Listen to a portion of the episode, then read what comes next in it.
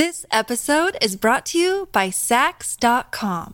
At Saks.com, it's easy to find your new vibe. Dive into the Western trend with gold cowboy boots from Staud, or go full 90s throwback with platforms from Prada. You can shop for everything on your agenda, whether it's a breezy Zimmermann dress for a garden party or a bright Chloe blazer for brunch. Find inspiration for your new vibe every day at Saks.com. No one in the fucking world wants to wear leggings that feature a bee crawling up your cooch. Hi, I'm Madison Malone Kircher. And I'm Rachel Hampton, and you're listening to ICYMI, In case you missed it, Slate's podcast about internet culture. Rachel, did you see that Britney Spears is engaged? I know, we're starting with good news, which I love and adore because we so rarely do. I saw the announcement and I just thought, I'm so happy for her. I really, I know there's been a lot of talk about parasocial relationships on the internet uh, in recent weeks, but I really am so happy for my close personal friend Britney Spears. She, we've been through some real things together over the decades. I'm sure you're really going to enjoy the wedding that you're definitely going to be invited to. You know who else is definitely going to be invited to this wedding? Octavia Spencer.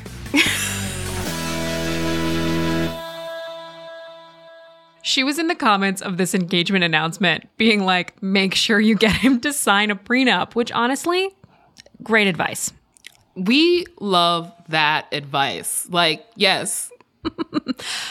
Today on the show, though, unfortunately, we are not uh, talking about Britney Spears' uh, forthcoming nuptials.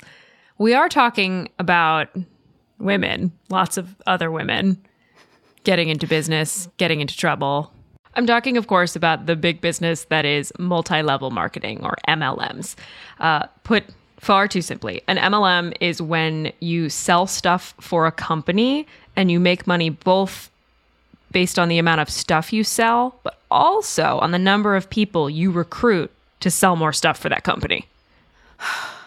MLMs. You know, I don't think I actually knew what that acronym stood for until just now. I just was always like, huh, the Avon lady, Mary Kay. Are those your earliest memories of MLMs?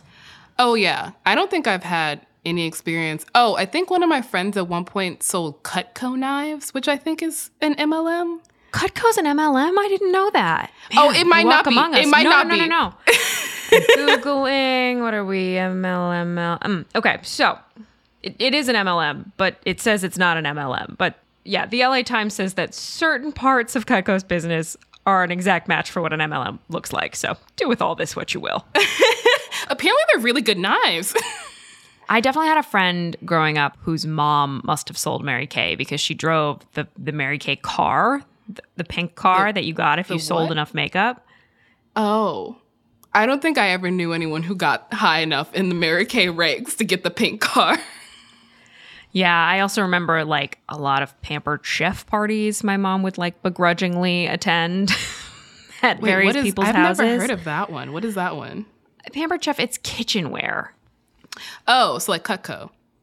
Kind of, yeah. I mostly remember my mom coming home with this little plastic tube, sort of like a it was like a square glue stick.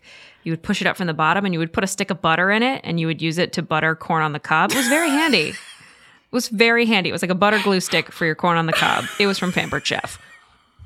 That sounds like something that's in the infomercials at like 3 a.m. when you wake up from the dead sleep on the living room couch. I think it's the thing you buy when you've like been forced to attend this party hosted by a friend and then you feel guilty that you have to purchase something and what you come home with is the butter glue stick.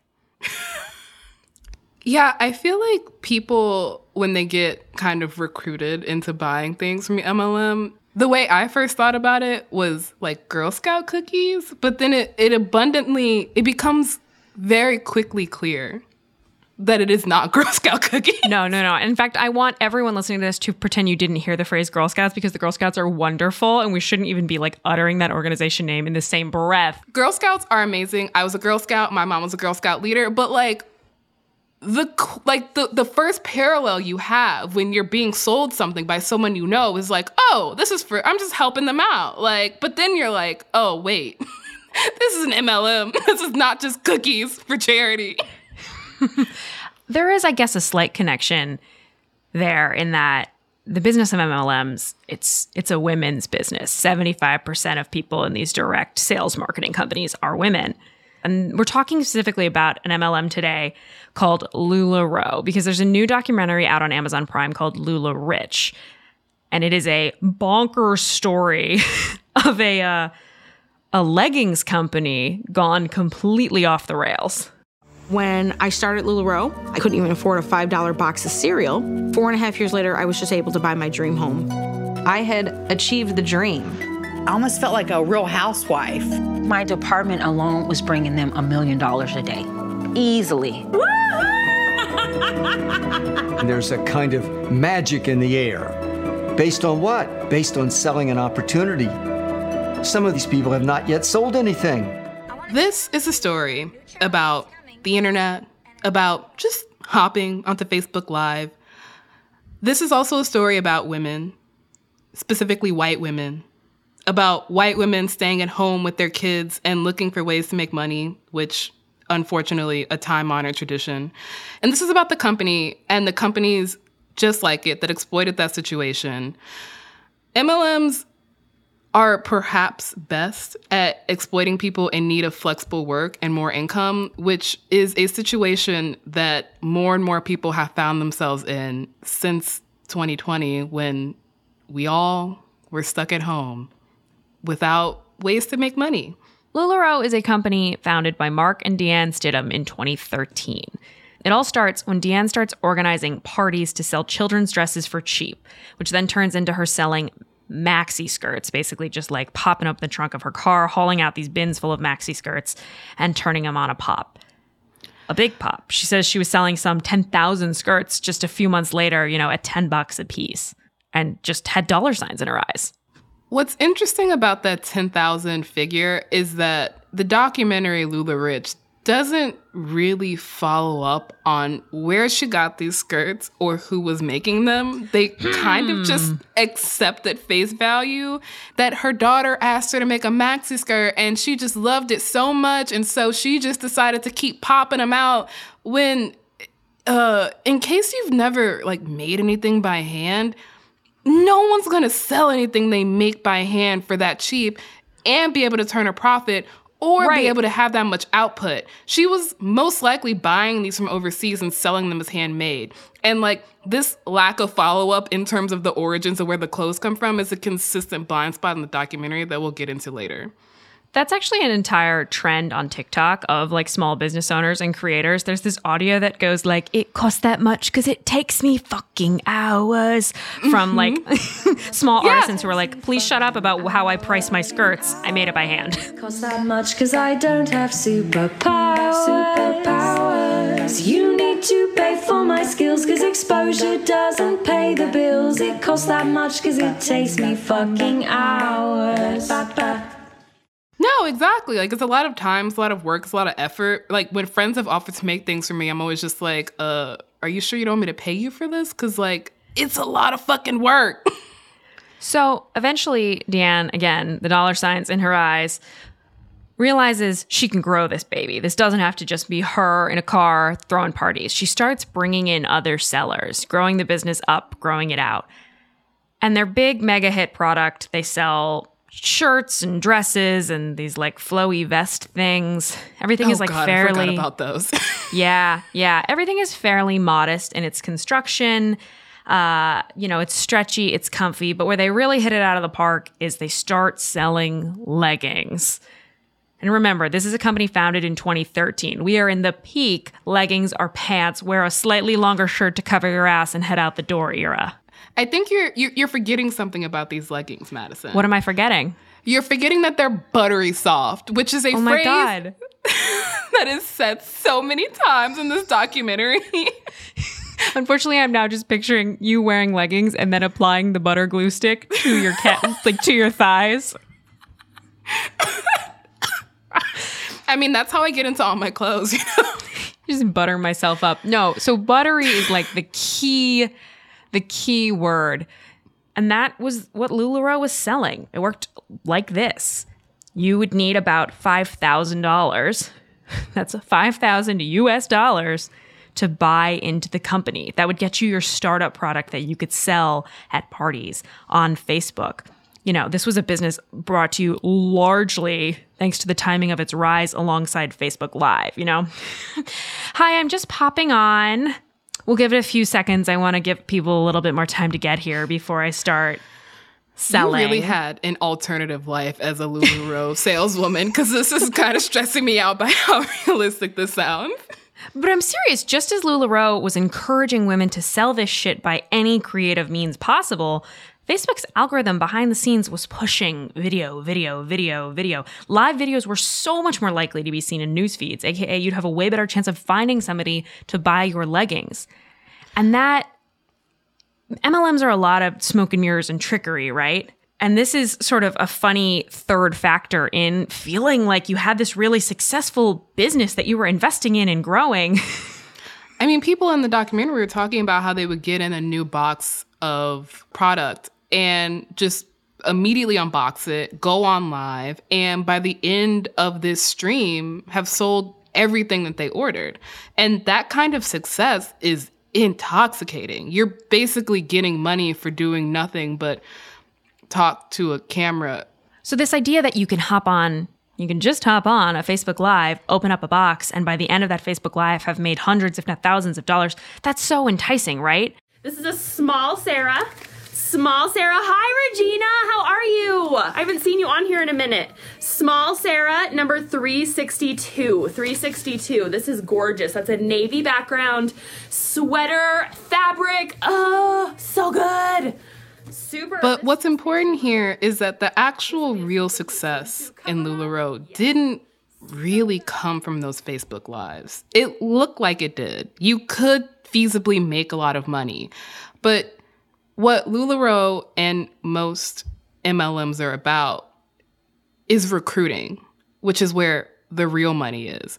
The more people you recruited under you, the bigger recruitment bonuses a seller could be eligible for. And originally, LuLaRoe recruitment bonuses were not based on how much the person you recruited sold, it was how much they bought. Okay, you all know where this story is going.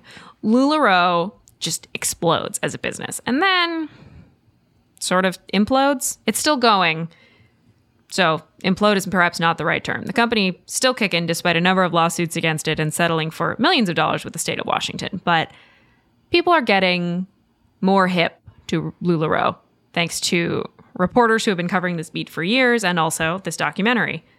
The word cult gets tossed around by a lot of people who have gotten out of MLMs, uh, specifically people who have gotten out of LuLaRoe, because the deeper in you get, the more likely you are to start seeing the cracks.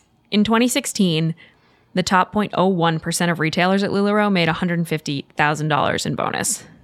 The bottom 70%, however, made nothing, absolutely nothing. And if you're in that bottom, the way MLM speak describes you, makes you feel, what they tell you is that it's your fault.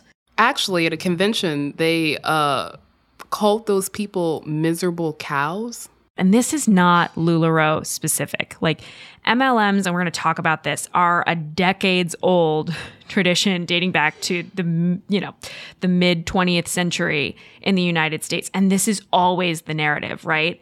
It's like you're unhappy in your life because you're not trying hard enough. You're not hustling hard enough to sell Herbalife or to sell Holiday Magic or whatever, whatever it may be, Amway. It's your fault. You're a miserable cow. And if you look around at all the other happy cows and the company that's growing and growing and growing, you should be able to do what they're doing.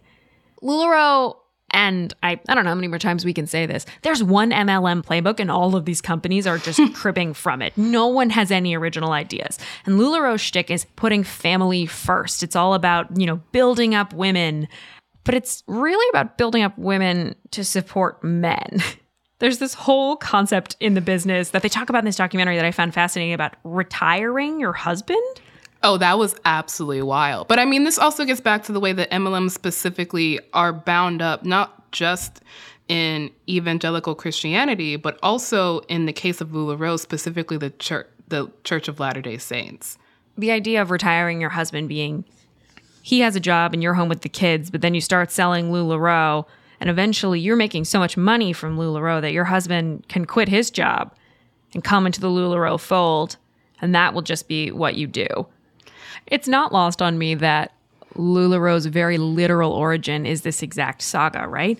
This is Deanne's business. She figured this out. She was the one hustling to sell dresses and then maxi skirts, and then her husband came on board. Not the other way around. All right, I have one question. What the fuck is the deal with these leggings? Okay, like they're ugly as sin. All right, so they have to actually be buttery soft, right? I'm so glad you asked because after the break, we're to try some out for ourselves. We're to get to feel the butter firsthand. We're also to answer Oh, another God. big question you probably have on your mind, which, uh, to, to quote Rachel, is how the fuck do these companies get away with this? More on that after the break.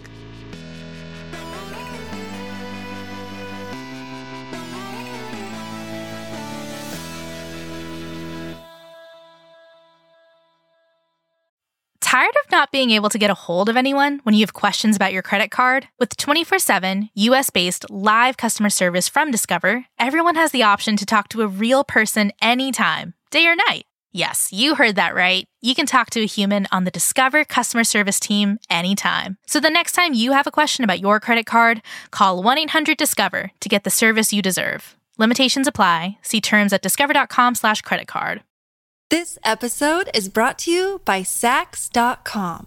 At Saks.com, it's easy to find your new vibe. Dive into the Western trend with gold cowboy boots from Staud, or go full 90s throwback with platforms from Prada. You can shop for everything on your agenda, whether it's a breezy Zimmermann dress for a garden party or a bright Chloe blazer for brunch. Find inspiration for your new vibe every day at Saks.com. Okay, we are back with leggings, courtesy of my local Buy Nothing group on Facebook, uh, who found me a pair in like 15 minutes when I asked if anybody had some. Because if the story of LuLaRoe has taught us anything, it's that women and specifically moms, just we should put them in charge of the vaccine effort. Honestly, yes. Seeing this documentary, I was like, damn, if Deanne used her powers for good, everyone in the world be vaccinated right now. So, Madison, you meet up on the street with a neighbor. You get some LuLaRoe leggings. What are your first thoughts as you're handed how, how many pairs? Four pairs. This woman handed me four pairs of LuLaRoe leggings. Uh, thank you, Lila, for loaning them to me. Here's what I'll say they're stretchy. They're totally fine. They're soft, I guess. They don't feel any more or less soft than any other pair of cheap leggings I've ever purchased. The tags say made in China, made in Vietnam. Lila told me they wear them as pajamas. So, H&M quality leggings is what I'm kind of getting from this description. Honestly, yeah, like same factory you have questions about, different store. So, while I don't recommend the leggings, we are recommending that you watch the documentary, especially if you're new to the world of MLMs. I would also recommend a podcast called The Dream. Uh, it's a podcast hosted by Jane Marie, and it spends there's there's two seasons. Start with the first season. It's about MLMs, and it will walk you through sort of the wild and tragic history of multi-level marketing in the United States. I absolutely devoured this podcast. And the thing I liked about it is that Jane Marie talks about the women who get into these businesses in a way that isn't like judgy or shamey. And let's be honest, like, I'm guilty here too. It's really easy when your former high school bullies are now the one messaging you on Facebook that, like, hey, girl, like, want to be your own girl boss? Like, here's an amazing opportunity, right? Like, that's so easy to dunk on. And, and possibly a little bit deserved but also but also you know these companies have a history of getting to operate in the open legally even though we can so plainly see that maybe they shouldn't be that by design they promise this success and wealth and riches and happiness that literally it is impossible for everyone participating in them to achieve. You know they target women low income women single moms, groups that that need and rely on these things that these MLMs promise and can't deliver. We do have to shift gears a little bit though, right? Because I think this is one of those we talk a lot about how things on the internet you can hold in two hands at once. LuLaRoe, MLMs, and how we think and talk about women, you're juggling. We are we are juggling a lot of balls here because LuLaRich is is theoretically a documentary about exploited women. And it is, but only about some women, which is perhaps what struck me the most. I mean, like this documentary seems to pretend that a non-white women don't have those exact same problems and haven't had those exact same problems of needing flexible work and wanting to raise their kids but also specifically doesn't just leave out hypothetical women of color it leaves out the actual women of color who are making this company go, specifically the garment workers. The manufacturing of the thousands of leggings that LuLaRoe put out in a day is never talked about. We don't go into a factory, we don't see or hear from anyone making these leggings. The only time one of the manufacturers is talked about in this documentary is when the head of that manufacturing company and Mark Stidham get into a fight and decide to part ways. AKA, the men are fighting. I did learn a lot about their fancy cars, though. I mean, so fun that they race fancy cars together, but no airspace in this documentary is given to the fact that My Dyer, which is the company I was just talking about, the one that Mark Stidham got into a fight with, is based in Asian and Central American countries, which means that these leggings that these white women were so enthusiastically selling were 100% made by mostly marginalized women of color who are experiencing the exact same precarity that these white women are, except with a lot less protections. I mean, there's probably a reason for that, which is that this documentary is made by Amazon. I was which, just gonna say that, like glass houses and stone throwing and all that. They made a billion dollars in wholesale in one year. Do you know how many leggings that is? Do you know how much effort, how much work that is, and how little the people who are actually making them are actually getting was were probably getting paid? Which brings us to the racialized aspects of MLMs and the fact that MLMs largely seem to have come into fashion as the bottom fell out for white people. The documentary does a, a decent job of, if not explaining, at least laying bare how white LuLaRoe was, how white it is, from the consultants all the way up to the top. We don't hear from many people of color in this documentary, with one exception being one of the few black women, Lachey Kimbrough, who was a former LuLaRoe corporate employee turned very successful seller. She was, in fact, so successful that she got invited on one of the special cruises. being on a boat with a whole bunch of white people like that, just not my thing. I'm so sorry. I just had to say it. I love white people to death. Just being on a boat in the middle of nowhere, and it wasn't only but a handful of us, if you know what I mean. I'll just pass. I'll see y'all when y'all get back. But thank you for the invite. God, Lachey, the true MVP of the LuLaRich documentary. But I mean, she gets to an important point, which is she said there's only a few of us there, and she's kind of just pointing at black people. And MLMs like LuLaRoe seem to have a foothold mostly in rural and suburban America. I read a piece that said there were only about 10 LuLaRoe sellers in Manhattan during the height of the LuLaRoe craze. Like all of Manhattan, the borough of Manhattan. Like that's insane. Okay, I'm actually comforted by that because I can neither confirm nor deny that during peak LuLaRoe, I did have some Midwestern friends who would like post about their buttery soft leggings, and I kind of thought, huh, maybe I should own a pair. But the way you're describing how you came to know LuLaRoe is the way I think a lot of New York media came to experience it, which is from people back home posting on Facebook, aka the network, aka most white people's network is entirely white. And that is kind of how the whiteness of LuLaRoe is explained, but it doesn't really get to why MLMs like LuLaRoe don't appeal to people of color. People who have always been locked out of traditional routes of making money. Is it the startup cost? Like $5,000 is a lot of money. Is it the underlying message of like prosperity gospel slash American dream, which underlies literally so much of MLM culture? You deserve to be rich if you work hard enough. If you if you're not rich, it's because you're not working hard enough, which if you know anything about being black in America, you know that that's that's fake. In some ways those answers kind of get to it, but in others they don't. MLMs like Avon or Herbalife are much more racially diverse, but that's rarely ever explained. And I don't have the answer, but I do want someone to find out the answer. Basically, I want someone to do the dream on the Avon lady. Yeah, please, please tune in in 18 months for our Avon Lady documentary.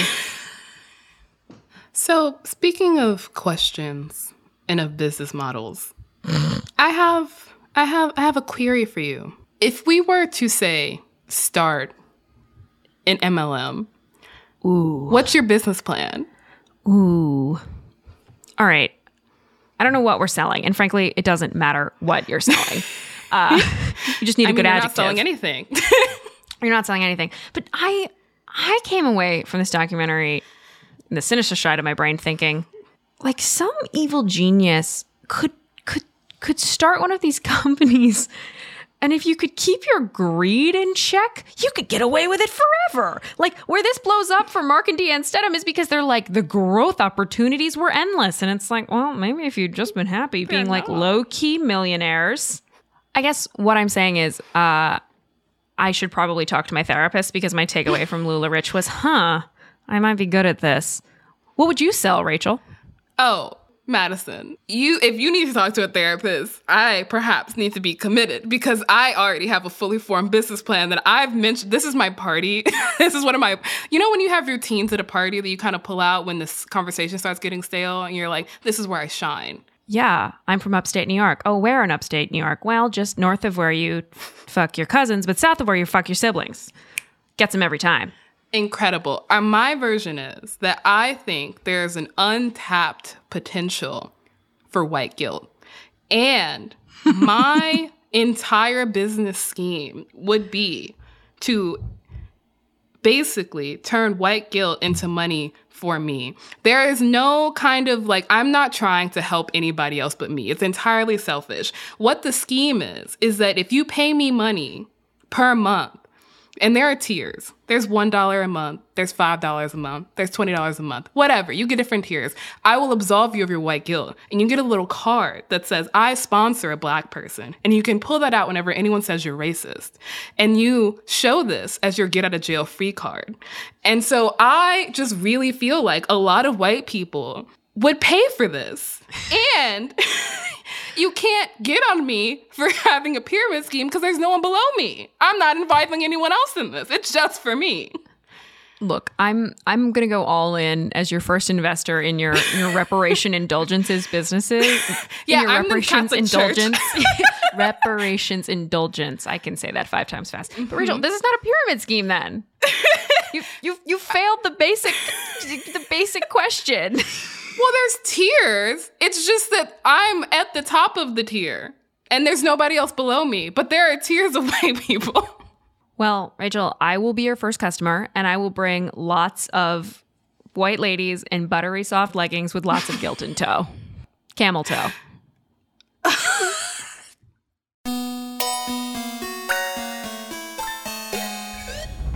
Alrighty, that is the show. We will be back in your feed on Saturday. Consider subscribing. It's the best way to make sure you never miss an episode. You get to hear about all our questionable MLM ventures. You can also leave us a rating and review in Apple Podcast. Tell your friends about us. Grab a stranger's phone on a public bus. Download an episode. That could be fun uh, for you. If you do it, we don't know you. You can also follow us on Twitter. We're at ICYMI underscore pod or email us, ICYMI at slate.com. Who knows? We might just have you on the show.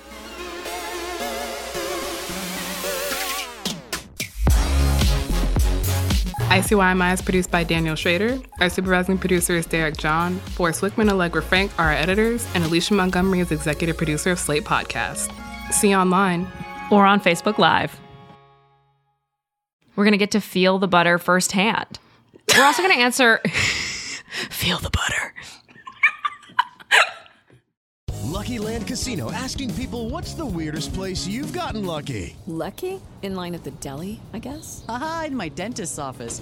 More than once, actually. Do I have to say? Yes, you do. In the car before my kids' PTA meeting. Really? Yes. Excuse me, what's the weirdest place you've gotten lucky? I never win and tell. Well, there you have it. You can get lucky anywhere playing at LuckyLandSlots.com. Play for free right now. Are you feeling lucky? No purchase necessary. Void where prohibited by law. 18 plus. Terms and conditions apply. See website for details.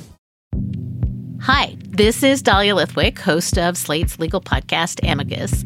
If you're listening to this show, you might be interested in Amicus's live show that we're hosting in Washington, D.C. on Tuesday, May the 14th.